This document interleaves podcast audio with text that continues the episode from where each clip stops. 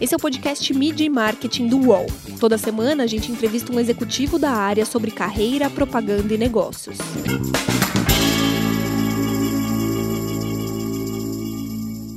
Como uma multinacional de mais de 100 anos se reinventa? E como uma das maiores produtoras de alimentos do mundo está encarando a pandemia da Covid-19? Meu nome é Renato Pesotti e para falar sobre esse e outros assuntos, a gente recebe o Frank Flaumer, que é vice-presidente de comunicação e marketing da Nestlé. Tudo bem, Frank? Tudo bem, Renato? Me conta um pouco, como a Nestlé hoje está encarando essa pandemia toda? Quais foram as principais mudanças dentro da empresa? Olha, você deve ter acompanhado que a, a, esse setor de alimentos e bebidas foi considerado desde o começo da pandemia como uma categoria, como um negócio essencial para a economia do, do, Brasil e do mundo também. Ah, então, a gente tem encarado com muita responsabilidade. Né? Ah, nós temos três frentes do negócio muito ativas, ou seja, tanto nas fábricas quanto nos CDs, toda a parte de distribuição e, obviamente, com a parte de vendas.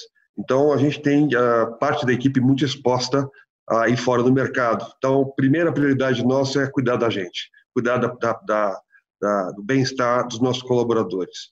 E a segunda, segunda prioridade é garantir que o abastecimento no mercado que já está bastante estressado com várias uh, coisas que a gente não está acostumado, seja garantir esse abastecimento para que as pessoas, quando vão ao supermercado, encontrem o que elas precisam.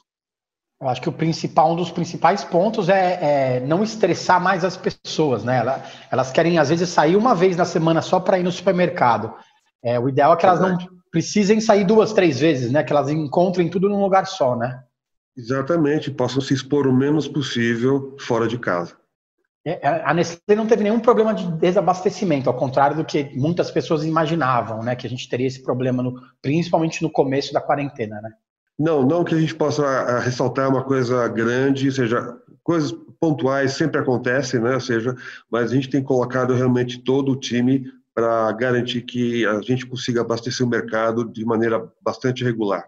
É muito se fala que a gente vai ter um novo capitalismo quando tudo voltar ao normal, né? Quando a Nestlé, como a Nestlé pretende se inserir nesse novo normal? Né? Vocês estão divididos hoje entre equipes para gerenciar o que está acontecendo hoje e também imaginar o futuro, né? Como que é trabalhar essas duas frentes? Olha, é muito interessante o aprendizado todo dia. Ou seja, a gente está realmente trabalhando no curtíssimo prazo para entregar essas duas prioridades que eu comentei com você, mas também temos equipes trabalhando já pensando no que será esse novo normal, né? E esse novo normal, a gente está falando de quase 20 categorias que a gente atende. E cada categoria tem uma dinâmica muito diferente. Né? Quando você fala da parte de ser professional, que é a nossa parte business to business, onde a gente trabalha com clientes, restaurantes, docerias, etc., eles estão realmente passando por um momento bastante complicado. Ao contrário de outras categorias, onde nós estamos abastecendo supermercados, onde a coisa está bem mais normalizada. Então, para cada categoria, a gente tem um plano de ação sendo trabalhado, pensando na, na, na retomada uh, da, da, economia. O que a gente uh, considera que não vai ser fácil, não vai ser uma volta fácil. Né? Ou seja, muitas uh, categorias estão tão, tão, estão sofrendo. Eu acho que uh, muitas famílias vão, vão, vão, vão sofrer com a parte do, do, poder aquisitivo. Então, a gente acredita que vai ser uma, uma volta complicada e a gente ainda não tem a visão assim, direito do que vai ser isso. A gente ainda está, todo dia a gente está tentando tentar adivinhar como vai estar o mercado nesse momento da volta. E, aliás, o momento da volta ninguém sabe exatamente quando vai ser também. Né? Como que uma empresa que tem mais de 100 anos tem que se manter sempre na, na, na frente da inovação, vive com esse decidir dia a dia? Não é, não é tão simples, né? A empresa já tinha um viés de, de inovação, mas agora é, todo dia tem uma decisão nova para ser tomada, né? Olha, parte da inspiração para isso que você está falando vem da própria história da Nestlé a, a, a, foi uma empresa que começou a partir de uma, de uma inovação, né? Então isso está tá no DNA da companhia e obviamente que nesses tempos, não só o tempo da, da, crise agora da pandemia, mas inovação é uma coisa que a gente tem trabalhado muito nos últimos anos, né? Inclusive questionando os próprios métodos de inovação da própria companhia, ou seja, quando você tem startups que estão trabalhando no segmento de alimentos e bebidas e estão fazendo as coisas diferentes melhores ou, ou mais rápido, a gente tem que se reinventar, a gente tem que olhar.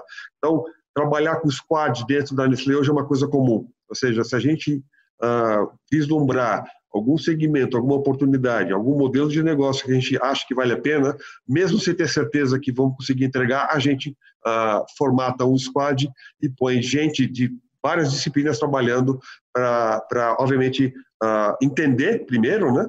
depois prototipar e, e, lançar produtos que a gente, uh, nesse momento, a gente não tem a mínima certeza que vai, que vai uh, performar bem no mercado.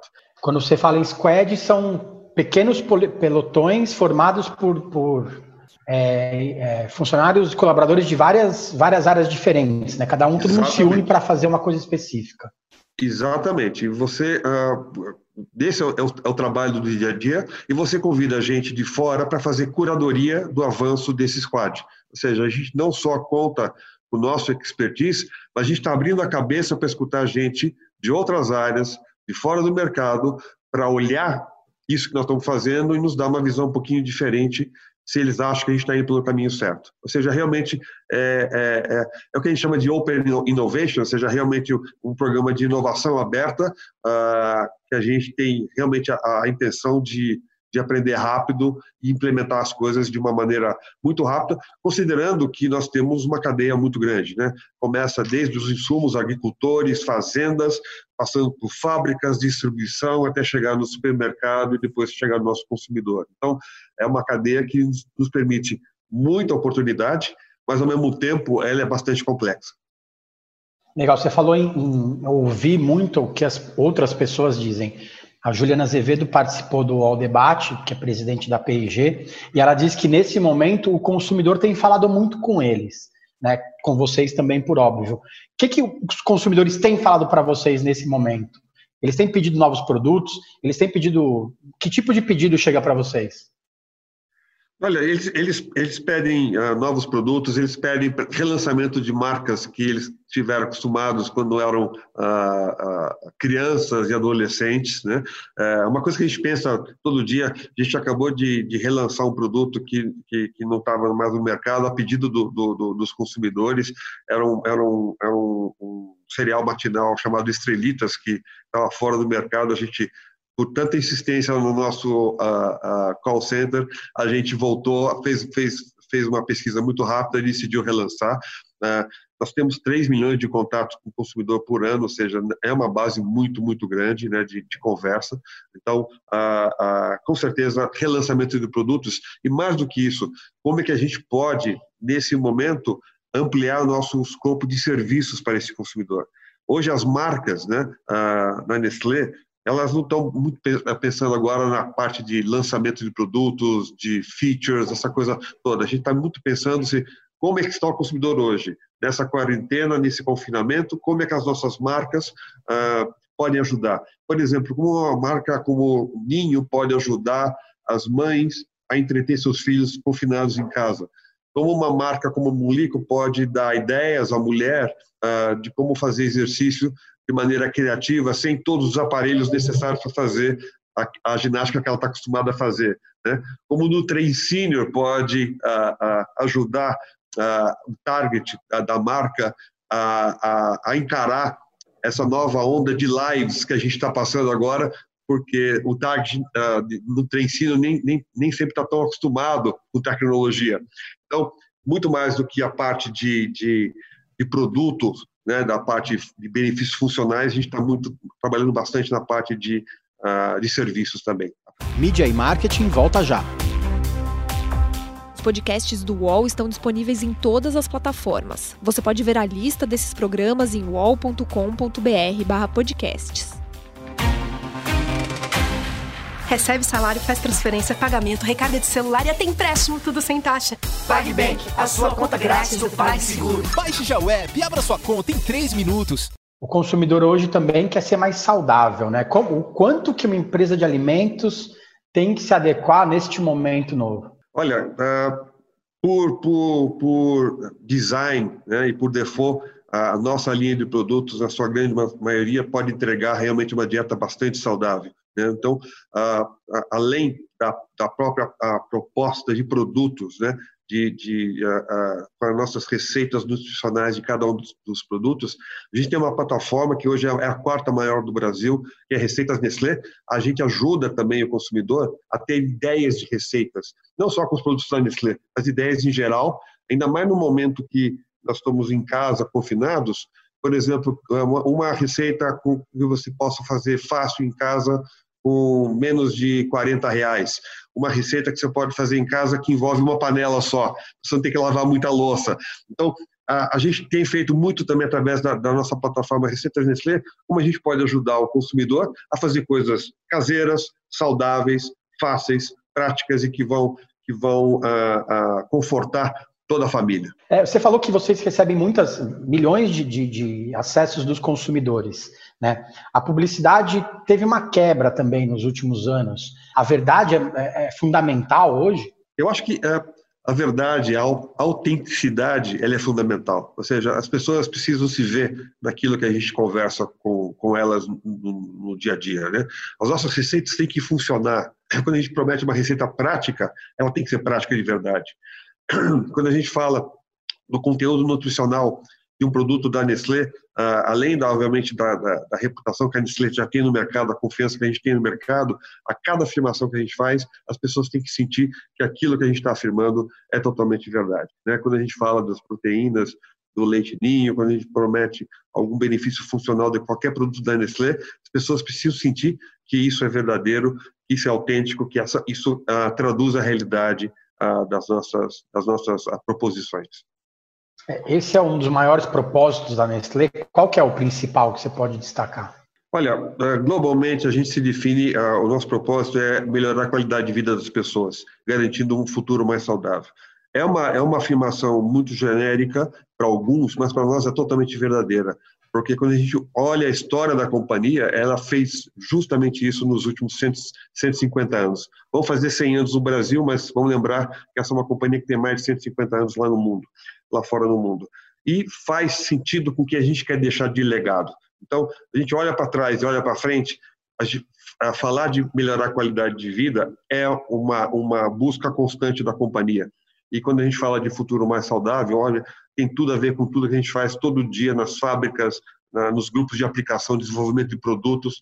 A gente está sempre melhorando as nossas receitas, a gente está sempre questionando o que mais a gente pode fazer para melhorar a qualidade de vida das pessoas. E desses todos os pontos que você destacou, qual que é o maior desafio seu como vice-presidente de comunicação e marketing? É, é, é lançar uh, produtos e serviços uh, que sejam relevantes para, para o consumidor e mais do que para o consumidor, para as pessoas. Né? Uh, diferentemente de outros tempos, de, de quando eu comecei na, na, na, profissão, a gente falava muito de consumidor, hoje a gente fala muito mais de pessoas. Ou seja, se a Nestlé e suas marcas forem relevantes para as pessoas, eu acho que elas também serão relevantes para os consumidores das nossas marcas. Antigamente as marcas pensavam nos consumidores e depois nas pessoas, né? Hoje, se elas não pensarem nas pessoas, elas não vão ter consumidores no final, né? Exatamente, exatamente esse é o raciocínio. É, você falou que você tem muito tempo, que você começou a trabalhar há muito tempo com numa outra era da publicidade, não é tanto tempo assim, mas já era outra era da publicidade. Obrigado. É, você trabalhou em agências e depois foi para um, grande anunciante. Como foi mudado de lado do balcão, né, para quem trabalha com publicidade e ouve o podcast? Olha, foi, foi uma mudança bem radical, porque ao mesmo tempo que eu decidi mudar de lado, né, de, de, de uh, me associar à Nestlé, uh, foi ao mesmo tempo que eu mudei de país. Então, foi uma, uma disrupção literal, pessoal e profissional. Porque eu tive que aprender uma nova companhia, eu fui diretamente para a sede na Suíça, e, e, e nesse momento a, a, gente tinha dois filhos universitários, mas ainda não tinham concluído a, a, os seus estudos, preferiram ficar no Brasil, então foi uma separação da família também, né, nesse momento. Foi antes do que a gente estava planejando, ah, então teve esse, esse lado ah, emocional importante, e profissionalmente foi muito enriquecedor. Ou seja, eu posso dizer para você, uh, nas agências, a gente, uh, uh, eu tinha uma visão de comunicação X, e eu digo para você que depois que eu fui, não só para Nestlé, lá na Suíça, depois no Panamá, por mais quatro anos, acho que oito anos fora do país, o meu conceito de comunicação, de marketing, ele, ele se ampliou bastante e se enriqueceu muito com, essa, com essa mudança. É, você tem nacionalidade alemã, você trabalhou na Suíça quase quatro anos, trabalhou um pouco mais de três anos no Panamá e aí voltou para o Brasil. O que, que essa mudança toda, essa mescla de culturas ajuda a entender melhor o consumidor brasileiro? Antes do consumidor brasileiro, uma coisa que acontece quando você mora fora do país, eu morei, tive a oportunidade, quando era adolescente, de morar um ano e meio nos Estados Unidos, e naquela época já ficou claro para mim que o meu entendimento do meu país e das pessoas, dos brasileiros, já ficou um pouco diferente, ficou interessante, né? Tanto para o negativo quanto para o positivo. Ou seja, você você abre a tua cabeça, você começa a ter novas referências, você começa a escutar as outras pessoas falarem do seu país, dos seus conterrâneos. Então, isso é muito interessante. E nesses oito anos que eu tive fora, aí por missões uh, profissionais, uh, me ajudou a entender muito uh, todos as, as, os desafios do, do consumidor brasileiro e o quanto ele não está tão longe de outros consumidores de outros países.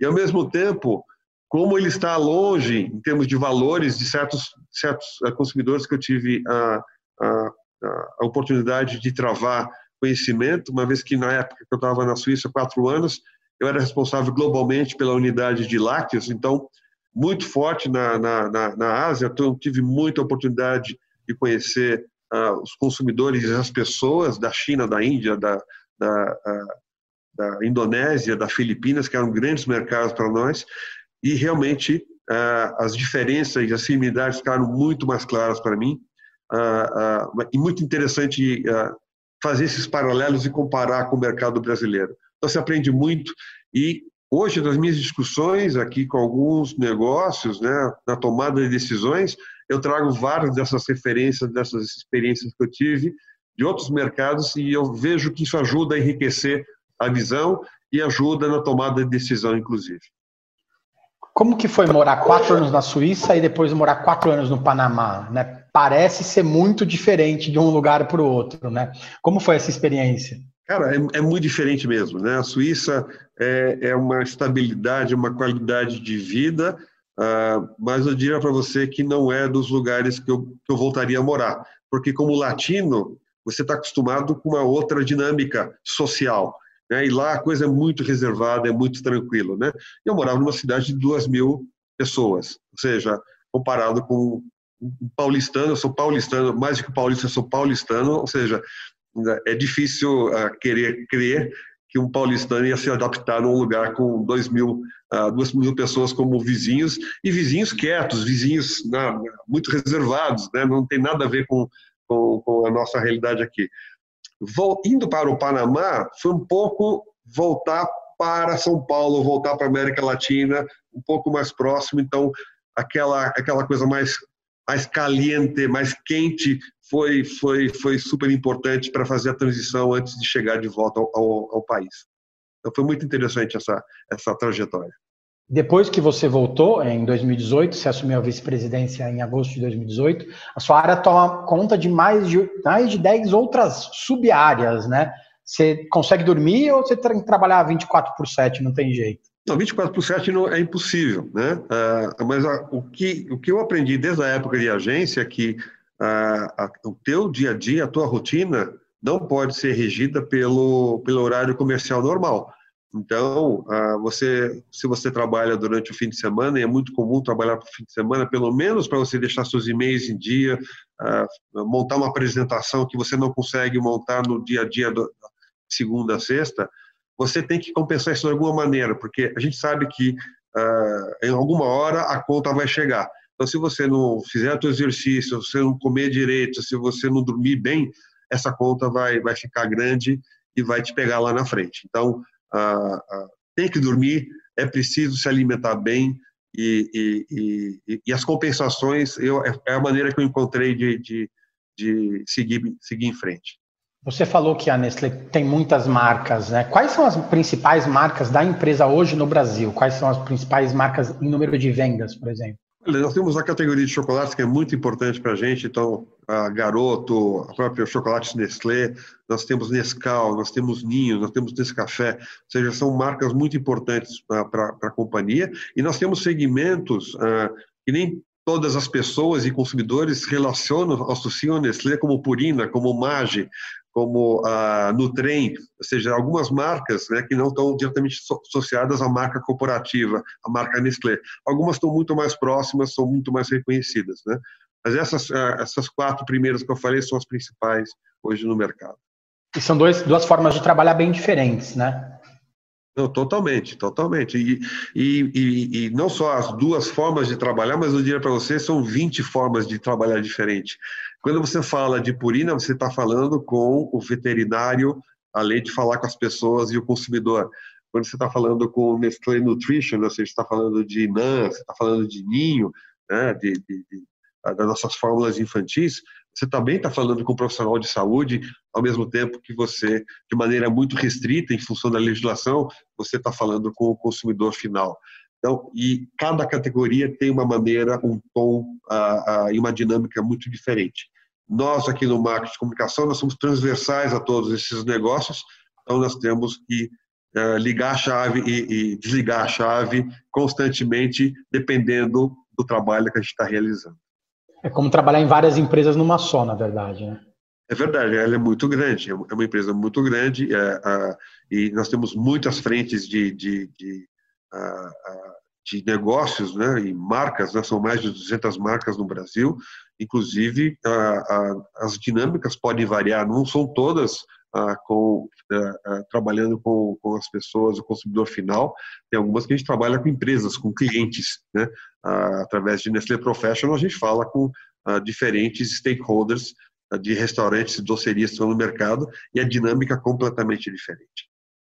Eu queria que você me contasse a história do Nescafé. Muita gente não sabe, mas foi no momento de crise que o, o Nescafé, que é uma marca que todo mundo conhece, surgiu, né? E eu acho que nesse momento de crise as empresas têm que se superar, têm que anunciar mais, têm que criar novos produtos. Eu queria que você contasse para o ouvinte como que surgiu o Nescafé. É uma história que todo mundo da Nestlé sabe, né? É, é, é engraçado porque é uma história que conecta o Brasil e a Suíça de uma maneira muito, muito próxima, porque foi um pedido do governo brasileiro no momento de, de muita produção de café, né, a, a, na época da, da, da, guerra, lá nos idos de 40, a, o comércio estava realmente muito complicado, tinha, tinha uma sobreprodução de café, e os cientistas de desenvolvimento de, de, de, produtos lá da Suíça receberam esse pedido do governo brasileiro e desenvolveram o café solúvel, né, que é uma tecnologia que desdata o café e obviamente que uh, e aí se criou um novo produto a partir do Brasil, mas o Brasil hoje nem é o grande uh, uh, berço de produção de, de, de. Nós temos mercados no, em, outros, em outras partes do mundo que produz que tem o produto como como produto chave. O México, por exemplo, é, é, é para eles é, é é muito mais fundamental no portfólio uh, do que para o Brasil, e nasceu aqui no Brasil, né, a partir do, do, do pedido do, do, governo brasileiro. E quando você falou de inovação lá atrás, uma empresa de 100 anos, se você olhar na história da Nestlé, tem vários desses, desses, desses pontos onde a gente teve que parar, pisar na bola e se reinventar ou criar alguma coisa nova em função de uma demanda externa ou a, partir de um insight da própria companhia sobre alguma coisa que a gente uh, podia desenvolver. Aconteceu com o Nespresso há quase 30 anos atrás, quando uh, nós inauguramos o, o, o, segmento de café porcionado, uh, primeiro na Europa e depois a coisa foi expandindo para todo mundo. Então, com certeza a gente vai ter novidade, muita novidade, além do, do, novo normal que a gente fala muito, a gente vai ter muita novidade em relação a, de repente, tamanho, além de novos produtos, tamanho de embalagem, né? Porque eu acho que os, os, os consumidores têm pedido isso, né? Embalagens maiores, embalagens individuais, talvez uma forma diferente de ver o, a pessoa do outro lado, não o consumidor, né?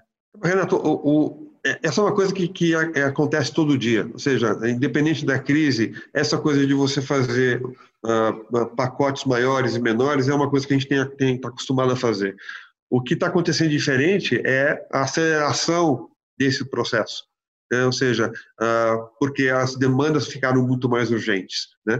Então, a gente está realmente uh, acelerando todo o nosso mais do que o a, a desenvolvimento de produto, antes o entendimento de quais são as oportunidades. E aí, rapidamente, acessar desenvolvimento de produto e fábrica para poder tentar atender a demanda uh, mais rapidamente. e de preferência antes da concorrência. Geralmente, quanto tempo leva para você fazer o estudo e lançar um produto, colocar um produto? Lógico, pode demorar de um mês a um ano, mas geralmente, quanto tempo isso demora? Olha, vamos dizer seis meses, para ficar no meio termo do que você falou. Uh, obviamente que alguns produtos você precisa fazer, inclusive, testes de shelf life, ou seja, a Nestlé não lança nada que a gente não tenha certeza qual vai ser a, a estabilidade desse produto no ponto de venda. Ou seja, a gente tem um nosso nosso compromisso número um é com a qualidade do produto. Então, a gente uh, não é só criar, desenvolver o produto e botar no mercado né, requer vários testes de, de, qualidade anteriores a esse lançamento, e essa é uma coisa que é inegociável aqui na casa. Legal. É, eu queria que você citasse uma campanha que você tem muito orgulho de ter participado. Pode ser desde a época de Salles Darcy ou de Publicis, ou recentemente na Nestlé. Uma coisa que você fala e fala assim: ó, eu participei disso, eu fiz isso, isso. Tenho, vou contar para os meus netos.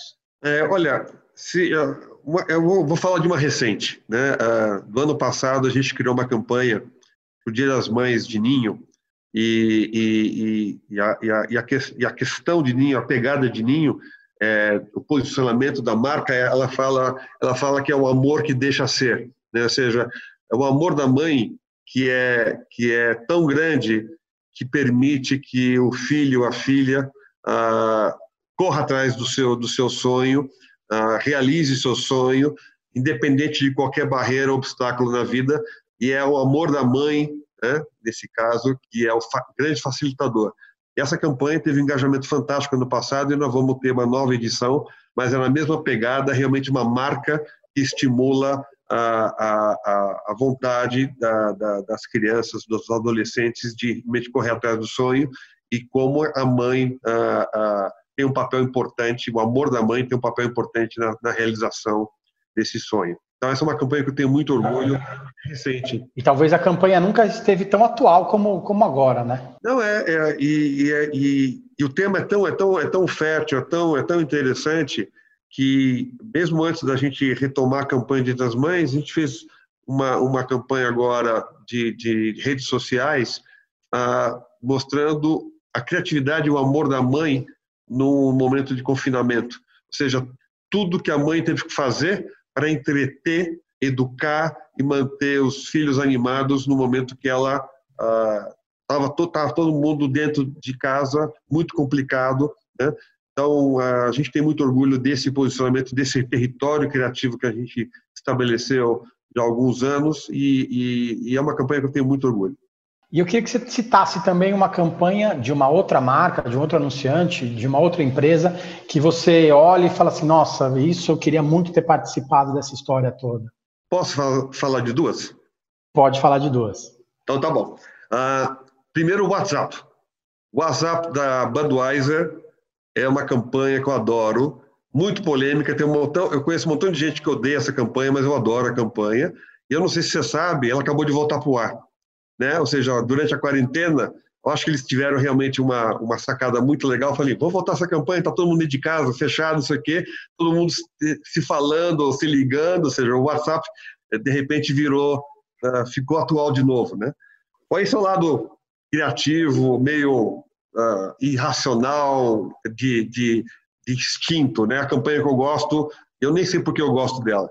Uh, mas do lado mais racional, a campanha que eu, que eu sempre gostei, acompanhei muitos anos, é a campanha da Mastercard, do Priceless. Ou seja, essa campanha, toda vez que você olha uma execução criativa, você fala: o planner dessa campanha foi muito feliz. O raciocínio do cara, o insight que ele, eh, ele, ele tirou. Uh, é, primeiro, primeiro, é uma campanha de muito, muito tempo, ou seja, ela, ela é muito duradoura que o insight é verdadeiro sempre, né? E ela pode realmente tocar muitos pontos da vida das pessoas, uh, onde faz sentido, uh, falando sempre do lado emocional, e todo o resto pode deixar que Mastercard cuida. Eu acho uma, uma campanha felicíssima, essa da, da Macan, uh, Worldwide, acho que foi criada em Nova York, eu acho muito legal essa campanha.